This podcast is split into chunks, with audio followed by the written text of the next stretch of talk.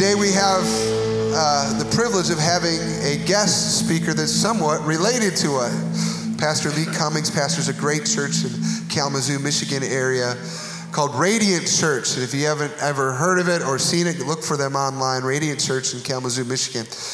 And uh, his church he planted just 20 years ago has grown to several thousand people. But Lee and I were very close friends since fourth grade. And uh, just uh, an amazing story, parallel universes. He's a tremendous encouragement to me, and he's got a word for our church. Would you give it up this morning for Pastor Lee Cummings?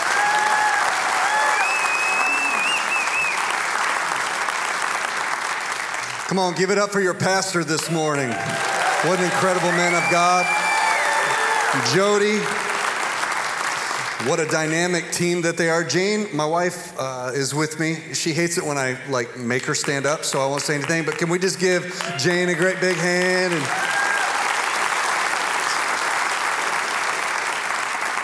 Jane and Jody uh, love spending time together about as much as Nate and I do. And uh, Nate's right, we met on the soccer field in fourth grade. He was the new kid in the school. I thought I was going to put him in his place, and he put me in my place and beat me up with his moon boots. And uh, then I showed up at uh, Mr. and Mrs. Ruch's house on accident. I didn't realize that they were our new Cub Scout leaders. And uh, so I showed up at their house, and here's this big, ornery kid that beat me up on the soccer field, and we had to get along and I had no idea that that was going to be a lifelong friendship. Uh, but it has. And how many know that there are just divine connections that God puts into your life that He knows you're going to need throughout all the days of your life? And I just honor Nate and Jody because they have been that to us. And Nate's been uh, a gift from God to me, not just now in ministry, but for many, many years. And and uh, this is, I've, I've, been here a few times and I love Emmanuel Christian Center. You guys are some of the friendliest people on the planet. Feel uh, so at home whenever we get to be here, and your worship's incredible. God just on the move in this place. And if you guys weren't Vikings fans, I might think about moving here someday, but I'm a Lions fan, so you know I'm a man of faith. Because we're still, we know one of the signs of the times will be if the Lions ever make it to the Super Bowl. If that ever happens, look up, your redemption draweth nigh.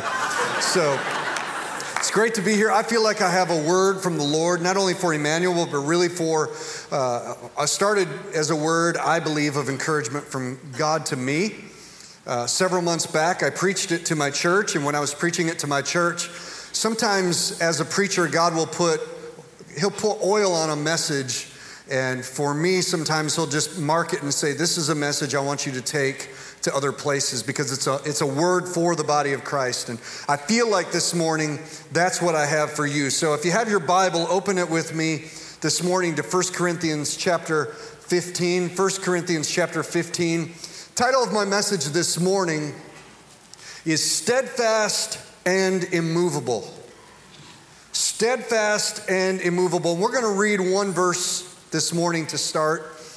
It's 1 Corinthians chapter 15 verse number 58. It says this, "Therefore, my beloved brethren, be steadfast, immovable, always abounding in the work of the Lord, knowing that your labor is not vain in the Lord." Would you pray with me?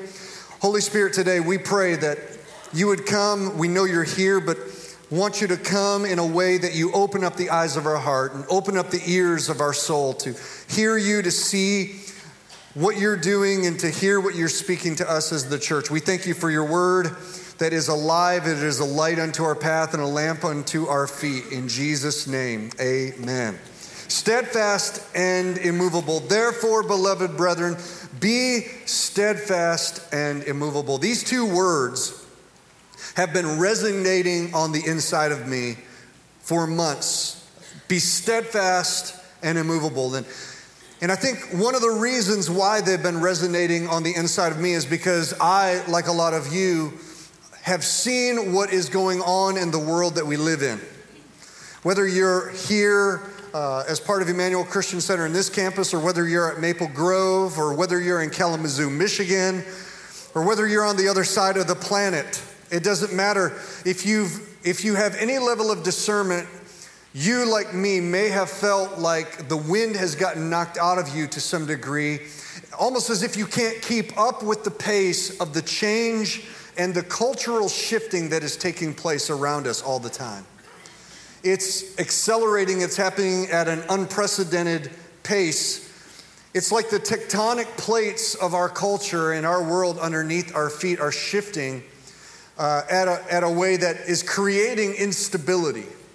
It's creating instability in our political arena, uh, it's creating instability nation to nation. It's an instability globally right now of ethnic group against ethnic group. And all, all bets are off, all things are up in the air. Things have just been shifting.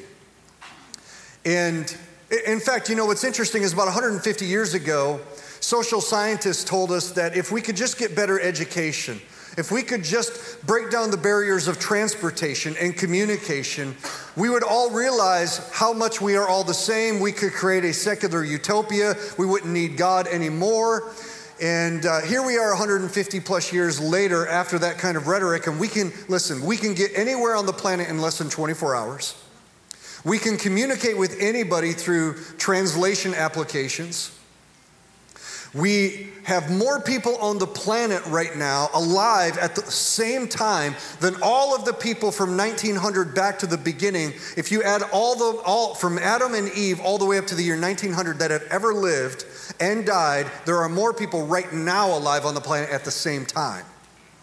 We have more money, we have more resources, we have instant communication, we have education, and yet all the dividing lines that have been there from the beginning of creation are like these plates that have separated, and we're more separated, more divided, more unstable, more shaken than we have ever been before.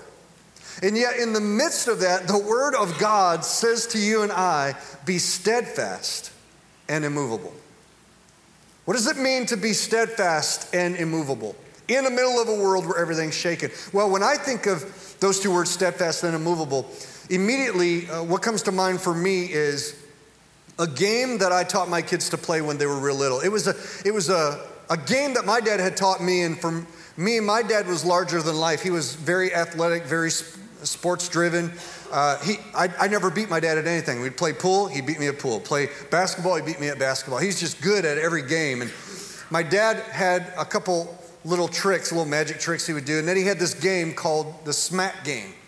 It's not what you think. It's not that kind of smack. But it, it, it, here, here was the game, and I taught it to my kids. You stand toe to toe with somebody, and you have your hands up at shoulder height, and you either try and fake each other out or smack the other person's hands to knock them back, or you trick them and pull them into you and the first person who moves a foot loses. How many have ever played that game? Anybody ever? Okay, a bunch of you. Well, my kids were fascinated with that game. When they were little, I thought if I can't beat my dad, I'm gonna have some kids that I can beat.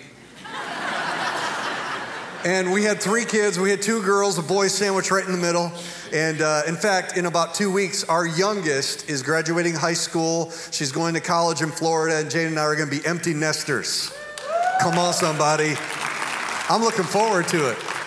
I mean, I love my kids, but I'm looking forward to being able to get a cup of coffee in my boxers and not, not worry about anything going on. So, so I'm kind of looking forward to it. But when my kids were real little, I taught them this game, brought them into the kitchen. So, all right, here's the game. Stand toe to toe and get your hands up. You got to keep your hands up, all right? Now, you know, I'd do this and knock them off balance. Little girls, you just kind of give them a little nudge and you're just like, Daddy. And your heart melts. You're just like, oh, yeah, all right. And, and then they would try and push you and you'd look like you were wobbling off balance, but you really weren't. My kids could never beat me. And then sandwiched in the middle, though, is my son, Jared. And Jared, as a little boy, he's competitive. And so he would try every day. It's like, Dad, let's play it. He had a raspy voice even as a little kid. I'm like, All right, yeah, let's play. And he would try, try, try. And I would be like, Oh, grasshopper, when you snatch pebble from hand, then you will be man. but he, he could never beat me. It was like I was a Jedi Knight. And he was like, Dad, how do you do that? I'm just like, It's all in the hands. And so put his hands on I'd smack him backwards, and he'd go, and then he would like lean in, and I'd like look like I was gonna come in on him, and then I'd back up, and he'd fall into me. It's awesome. And I'd beat him every single time. My kids thought I was invincible. One day, my little boy grew up to be a young man. And he walks into the kitchen one day and he says, out of the blue, we hadn't played it in a couple years, and he goes, Dad, let's play smack. Except he said it like this Dad, let's play smack. My son is six foot six, 260 pounds. I said, Hey, I'm undefeated. He says, Come on, old man. I'm like, Oh, now it's game on. So we stand toe to toe with this size 15 Nike. And his hands are up here because he's six foot six. And I'm like, You're gonna have to lower the bar, son. Brings his hands down. He looks at me and we go back and forth. All of a sudden, I go in for the kill, and he just has his hands like this. And what used to be easy to knock him off balance, all of a sudden, I hit a brick wall. And he threw me across the room. And I saw a look in my son's eyes that I've never, ever seen before. It was like he saw blood. He's like, he's human. and I can beat him. He's like, let's do it again. I'm like, it's done, it's over. Contest is over, you win. He's never been the same. Now he loves to brag about it. But when I think about being steadfast and immovable, as disciples of Jesus Christ, living in a culture, living in a world that is stirring anxiety and fear, it's stirring hatred and divide the media agencies around us are feeding that frenzy. What does it look like for you and I to be steadfast and immovable, disciples of Jesus Christ, living in the midst of a culture that's the antithesis of the kingdom that, that you and I are a part of? What does that look like? And is it possible for you and I to be steadfast, faithful, and immovable? to become something that when pressure is applied against us, when force is applied against us, when persecution is applied against us, when the winds of the spirit of the age blow against us, that we can become immovable. I think it requires us as the church to be like the sons of Issachar in 1 Chronicles 7 or chapter 12 where it says the sons of Issachar were men who understood the times and they knew how Israel ought to respond. I think that's what it means for us that it requires us to know the times that we live in. Like Romans 13 says, that it's more urgent because the hour is late and time is running out and it's time for us to wake up. See, we've got to realize the days that we live in, and instead of crying, the sky is falling, instead of thinking that it's all over, we've got to remember. And this is what Paul is calling us to remember that our labor is not in vain, and He's calling us to abound in that very work. It's time for us to have an attitude shift. It's time for us to win the day. The way that we win the day, the way that you and I are called to be steadfast and immovable is it's just like the it's just like the game of smack. There are two rules to the game of smack. Number 1, you have to know when to lean in, and number 2, you have to know when to lean back. If you master those two things, you'll win the game. And I believe that the answer to being steadfast and immovable is found in these two things it's knowing when to lean in, and it's knowing when to lean back. If we'll do those things, then we will be steadfast and immovable.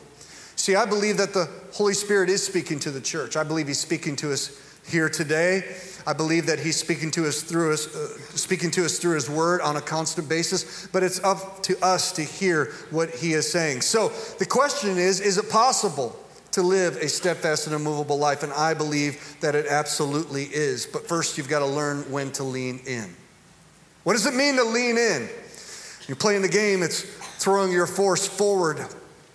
But for you and I today, living in the new America, it requires us leaning in, but not leaning in to hear the voice of the age, because there are more voices at work today than there were yesterday. There are more voices on the news media. How many know that we live in a 24 hour news cycle?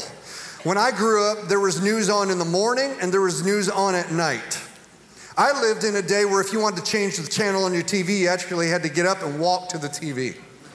All you millennials in the room are like, whoa, why would you do that? Why don't you use the remote? It's because we didn't have remotes. We had UHF and VHF. Get up and you actually had to click it. Remember that? Click, click, click, click to zero. And then click, click, click to 20, 25, 35, 41. Antennas with aluminum foil on top of them. Come on, get that signal, baby. Come on, hold it, hold it. If you had a sister with big bangs from the 80s, you were like, hey, go stand next to the TV. We can pick up Chinese television stations. Sorry, don't hate. But when I grew up, the TV actually, the voices went off. At around midnight, they would show the, the monument of Iwo Jima with the flag, and it would say, That concludes today's television broadcast. And the screen would go to static. The screen doesn't stop, church. Every day, 24 hours a day, 400 stations. We have voices telling us what to think, telling us what's going on in the world, stirring anxiety, stirring, stirring racial divides, stirring political divides, stirring ethnic divides, telling us all the worst possible things that we could possibly hear over and over and over. And if we ever dare turn the TV off, they hit us on our phone on Twitter. They hit us on Facebook. Everybody now who has an opinion has a platform. And it's all around us. And if we're not careful, it can create anxiety and worry and stress, and it can, it can swerve our allegiance to things that we're not called to be allegiant to. So, what does it mean to lean in? It means not to lean into those things, but it means to lean in to the one that the Bible says in the book of Hebrews we're to keep our eyes upon, who, because Jesus Christ is the author and the finisher of our faith. Therefore, set your eyes on Jesus. See, here's what I know is whatever we behold is what we become. Whatever we behold, when we behold Jesus, when we put our focus on Jesus, we put our focus on the Jesus way, we listen to the Jesus message, when we spend time with Jesus, when we're listening to the voice of Jesus, more than we're listening to the voice of Zuckerberg or listening to the voice of Maroon 5 or listening to the voice of C SPAN or ESPN or any of the other stations that are out there, when we're listening to Jesus, we become like what we behold. But we got to lean in. We got to lean in. When we lean in, we hear what the Spirit is saying. But you see, the enemy's tactic is to throw you off balance. That's how you lose the game of smack is by getting your focus off and losing your balance because you've become distracted. Distraction is one of the enemy's greatest tools in a believer's life. Gets you distracted on all the wrong things. I think election times are one of the worst times for believers to get distracted. And I'm not here waving anybody's banner. Somebody asked me, Are you an elephant or a donkey? I'm a lamb because there's only, I'm a, I'm a theocrat. I believe in Jesus. Jesus is king. I'm loyal to a lamb.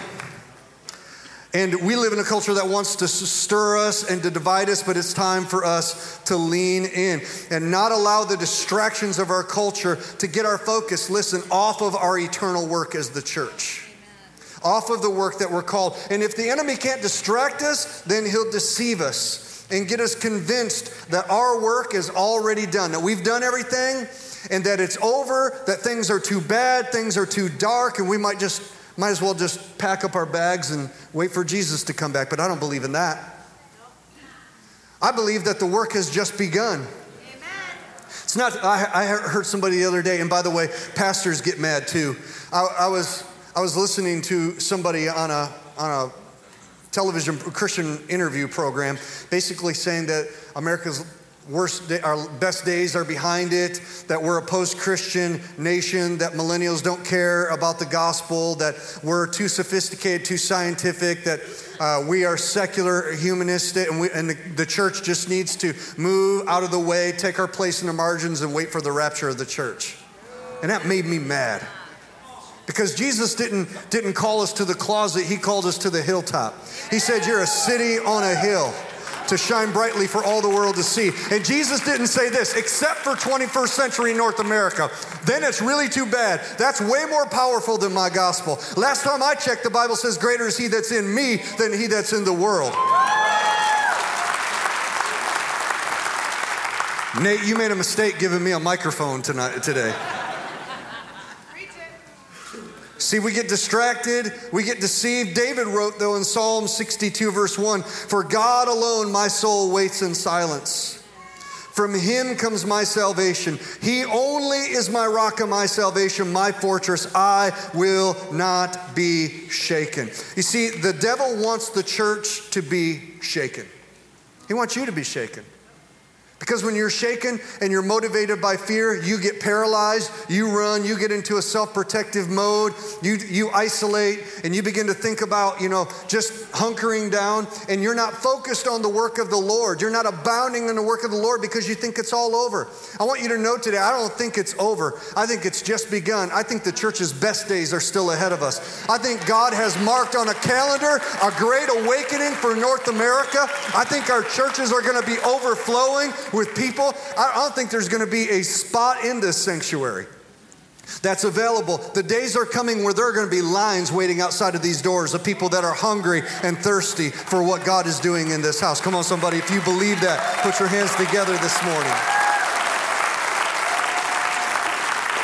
See, Satan wants the church to be shaken, but God wants the church to be stirred. He wants us to be stirred. 2 Timothy 1 says, I remind you to stir up the gift of God, fan into flame. I think that if, if we were to listen closely to the voice of the Holy Spirit this morning, we would hear him say, Stir it up. Stir it up. Stir up a passion for Jesus. Stir up a, stir up a love for your neighbor. Stir up a passion in worship. You see, there's something there's something in the DNA and the genetic code of the church that Jesus has built. Matthew chapter 16, Jesus said, I will build my church, and the gates of hell shall not prevail against it. The only heaven guaranteed institution on the face of the earth that the Creator Himself said hell cannot defeat is the thing that you and I are a part of today. It's the thing that we're building today. It's the thing that, you know, this whole Hello Possible campaign that you're a part of. When we lean into that, when we throw our heart into that, we're, we're abounding in the work of the Lord. But listen, if we believe the lie of the enemy that what we're doing doesn't matter, that it's our best days are behind us, then we'll give up hope. We'll get deceived. We'll get distracted. But the best days are out in front of us. Jesus said that the, gates of hell could not prevail. I believe that the church was made for difficult times. We weren't made just for, for ease and comfort. When you look through 2,000 years of church history, you find at the times when the church was the most persecuted and the most pressured is the time it was the most powerful. Because sometimes what we suffer from in America is passion deficiency syndrome.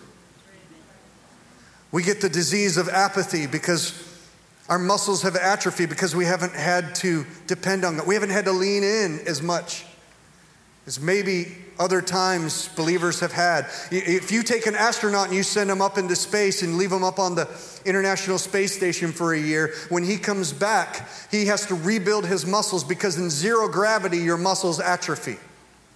And I think sometimes in the past, we've lived in a snow globe of North America where it's kind of like everybody believes in the Bible. Everybody, go to, everybody goes to church. Everybody's a Christian. If they're anything, if they're religious, they're a Christian. You go into a hotel and they got a copy of this in the drawer.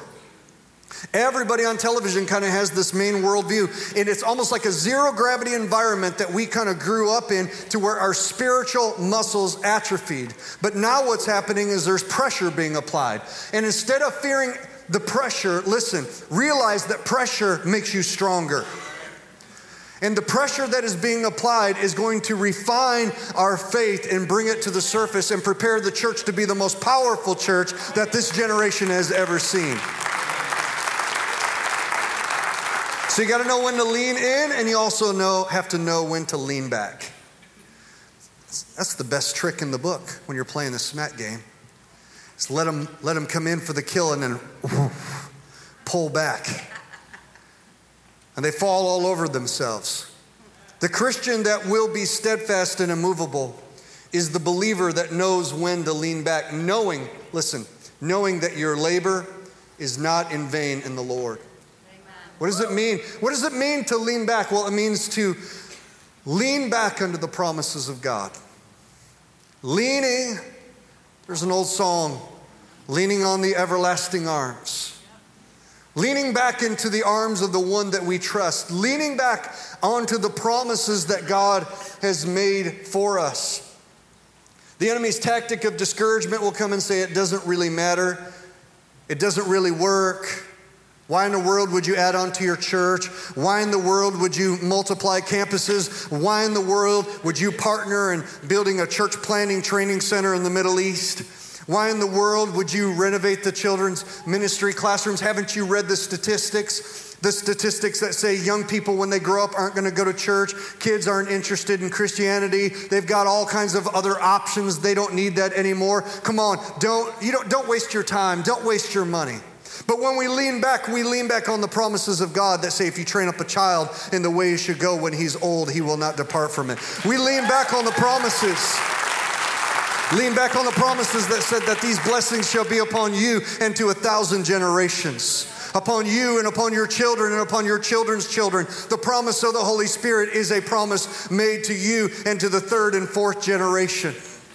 We lean back on the promises of Joel 2, where God says, In the last days I will pour out my spirit upon all flesh, and your sons and your daughters shall prophesy, and your young men shall dream dreams and have visions. We lean back on the promises of God, and it stirs us to believe that what we're doing is making a difference. You see, we're sitting here today in a building, in the midst of a congregation that's decades old Many of you in this room, you've been here for a long time. And some of you, you've come along just in the last couple years. But you don't realize that when you sat down this morning, you sat down on somebody else's faith. See, once upon a time, there was a man who heard from God to plant a church to reach a city. And he prayed and he preached and he prayed and he preached and he prayed and he preached. And he stood before a handful of people and then a few hundred other people. And he said, We need to build a building so that more people can come. And now we're sitting, literally, we're sitting in a building on pews that a generation ago somebody believed in what they couldn't see because they believed that the work that they were about to invest in mattered. And you showed up this morning and you have a place at the table because of somebody else's faith in the abounding work of the Lord. And now here's what I know Listen, here's what I know is there are thousands who you've never even met, who you may never even meet, but heaven knows by name. Who are going to show up here 5, 10, 15 years from now, should the Lord tarry, and are going to have a place at the table because of your faith today. And because of your faithfulness, because of your steadfast commitment to the Lord today. In Luke chapter 5, there's this there's a story in Luke 5 about how Jesus called Peter into the ministry. Peter was a fisherman. In the Sea of Galilee, all of his life, this is what he had done. And in Luke chapter 5, we see that on this particular day, this morning, Peter had fished all night long and was unsuccessful. He didn't catch anything. Jesus showed up in Luke 5 and came to Simon and Simon, who's washing his nets and pulled his boat up onto shore, probably just wants to go home, take a nap, get some food, start over, forget last night. Jesus shows up, and the Bible says that he stepped into Peter's boat. And he said, Peter, will you put out from the land just a little ways? And Peter said, Yes, Lord. So Jesus stepped into Peter's boat. Peter pushed the boat out from shore a little ways, and Peter preached to the masses. Peter probably thought that was all that he needed to do. That's it. All right, are we done? Is that it? 15 minute church service? All right, we're good. But Jesus turned to Peter with those eyes, and he looked past Peter's failures, past Peter's fears, straight to the core of Peter's potential. And he said, Peter, launch out into the deep for a catch. And I love Peter's response. Verse 5, Simon says to him, Master, translation, which means, You're a preacher, I'm a fisherman, stay in your own lane, please. Master, we have toiled all night and caught nothing. Nevertheless, at your word, I will let down the net. And when they had done this, they caught a great number of fish, and their net was breaking. Imagine being Peter. I mean, Jesus is in your boat, and he turns to you and he says, All right, you've done step one. Now I want you to row the boat out into the middle of the lake, the scene of last night's failure. And I want you to let down the nets for a catch. And it would have been easy for Peter to say, you know what? You don't know anything about fishing. I know where the fish are, when they are, how they bite, when they bite. This is the worst time of day. You don't know where the fish congregate in the lake. It's a huge lake, 13 miles long, five and a half feet across. There's no reason how, how you, as a preacher, would know where the fish are. This is a waste of time. This isn't going to work. If it didn't work last night, it won't work today. But Simon didn't say that. Simon said, Nevertheless, at your word. See, sometimes we need to lean back into God's word. Say, my experience says one thing, but God's word says something else. Nevertheless, at your word. I'll let down the nets. So he, listen, he, Peter launches out of the deep. He puts down the nets. And if he's anything like me, he's probably thinking in his mind, let's get this over with quick. And pull, I'm gonna pull the nets up and say, see, it didn't work again, just like I told you. But as he tugs on the rope, on the nets, he realizes he can't pull up the fish. Come on, I need a little help here. Pull up the fish. It says that the boat began to sink. That's a catch. So much so that he had to call his neighbor over and say, Bring your boat over here. And they filled up his boat, and his boat began to sink. And he looks at Jesus and he says, Depart from me, because I'm a wicked man. I'm a wicked man. Let me just tell you that sometimes in serving the Lord, seeing what's going on around us, we can become discouraged. You've got a son or a daughter who's far away from the Lord, doesn't seem to be responding to how you train them up. Just sometimes you just want to say, God, why did this happen? Sometimes you look at your checkbook ledger you say, God, you said that if I tithed, you'd open up the windows of heaven and you pour out a blessing. And yet, I don't even have enough to pay my bills. I don't know if I can keep going on like this. Sometimes you pray prayers year after year, week after week, day after day, hour after hour, and it seems like some of them, it's just like the heavens are steel. Your prayers are just bouncing back at you. It's easy to become discouraged. You go round and round that mountain with the same sin issue. It's like, Lord, when are you going to deliver me from this? It's easy to become discouraged. It's easy to want to fold up your nets and just go home. It's easy to be shaken and to be moved. But the words of Peter ring out to all of us. Nevertheless, nevertheless, in spite of all that, nevertheless, at your word, Jesus, I'm leaning back into you. Nevertheless, in spite of what I've seen, listen, in spite of all the unanswered prayers, God, I'm going to pray big, audacious, beyond me prayers. Nevertheless, Nevertheless, I'm going to honor you with my tithe because I've been young and I've been old and I've never seen the, the Lord's forsaken or his seed begging bread. Nevertheless, nevertheless, I'm going to love my neighbor even when they don't love me back. Nevertheless, I may have invited that person to church 15, 20 times and they've said no every time, but I'm not giving up because I believe God's got a call on their life. Nevertheless, nevertheless, it may look like our culture is going to hell in a handbasket, but I'm going to pray that heaven comes down and moves in our generation.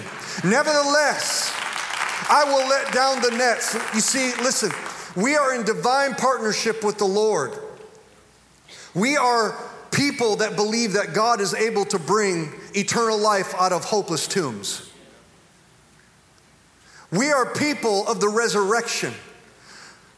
A couple years ago, on the shores of Libya, dressed in orange jumpsuits, ISIS marched. I don't know how many 20 something Ethiopian Christians along the shores, and they filmed it and they made them get down on their knees. And these men were beheaded in front of an, an audience around the globe by video for one reason and for one reason only because of the name of Jesus. But you know why they were able to do that? It's because they were steadfast and immovable, believing that even beyond the, what they do on this planet, their life mattered. Their faith mattered that God was faithful. And listen, when they were on that beach, you and I were on that beach because we're part of the same family. The name of Jesus is stronger than any weapon that hell can conjure. The name of Jesus is stronger than any intimidation factor. The name of Jesus is stronger than any disease that can be formed against you. The name of Jesus is stronger than whatever the news media wants to portray. Jesus is stronger. We are people of the resurrection and we are people marked by hope. And we are called to be steadfast and immovable. Steadfast and immovable. Stand to your feet with me this morning, if you would, all over this room.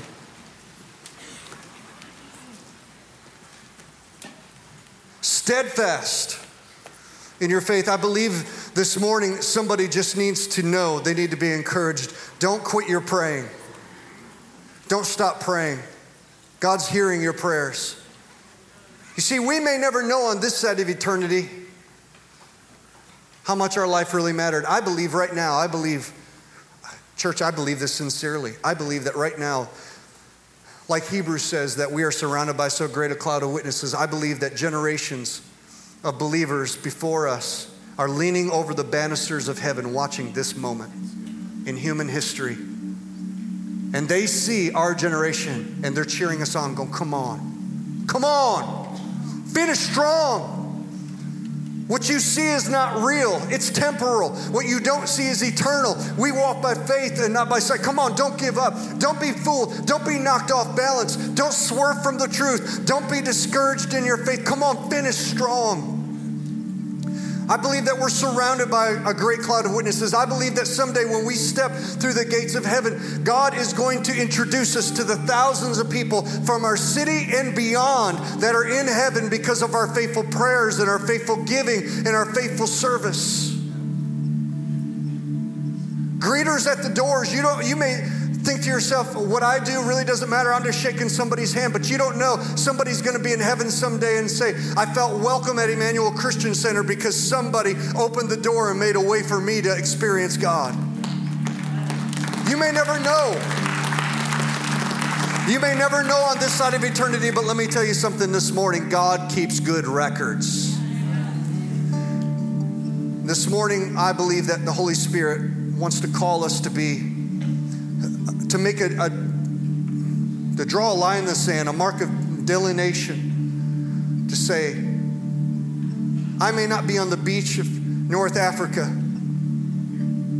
but I want to be steadfast and immovable in my faith. I, I don't want, I'm not going to be a protester, I'm going to be a promoter. I'm going to point people to Jesus. I'm going to love and not hate. I'm going to serve and I'm going to pray instead of criticize. And this morning, here's what I want to do. All over, Nate gave me permission to do this. I feel like sometimes we need altar calls unto salvation, and sometimes we need altar calls unto setting our feet firmly and saying, From this day forward, I will be steadfast and immovable. I will not be discouraged. I will not be dissuaded. I will not be lied to. I will not be deceived. I will not be uh, isolated. I am going to be locked in, steadfast, and immovable. And if that's your heart, if today you want to make that decision, I want you to step out of your seat and make your way across the front of this beautiful sanctuary. And today we're going to pray, and God's going to meet us at this altar. Come wherever you're at. If that's you, I'm, you're saved. You're on your way to heaven. But today you're making a, a stake in the ground, saying, "As for me and my life, I'm going to live steadfast and immovable." You just come, come from wherever you're at. We're going to wait and we're going to pray. God's going to move in a powerful way this morning. Steadfast, faithful. Come on, what our world needs, our scared world needs. A.W. Tozer said this what a scared world needs is a fearless church. A fearless church. Come on, if you if maybe anxiety has just ridden you and you need to you need to get rid of anxiety and let the faith quotient of your heart rise, you just come. If there's been compromise in your life, today you're leaving it behind. You're saying, Today I'm going to be steadfast. You come. Look at this all over the room. You're not alone. What can happen when God calls a church to critical mass? An atomic explosion of renewal and revival can happen. I believe that God's doing that in Emmanuel Christian Center.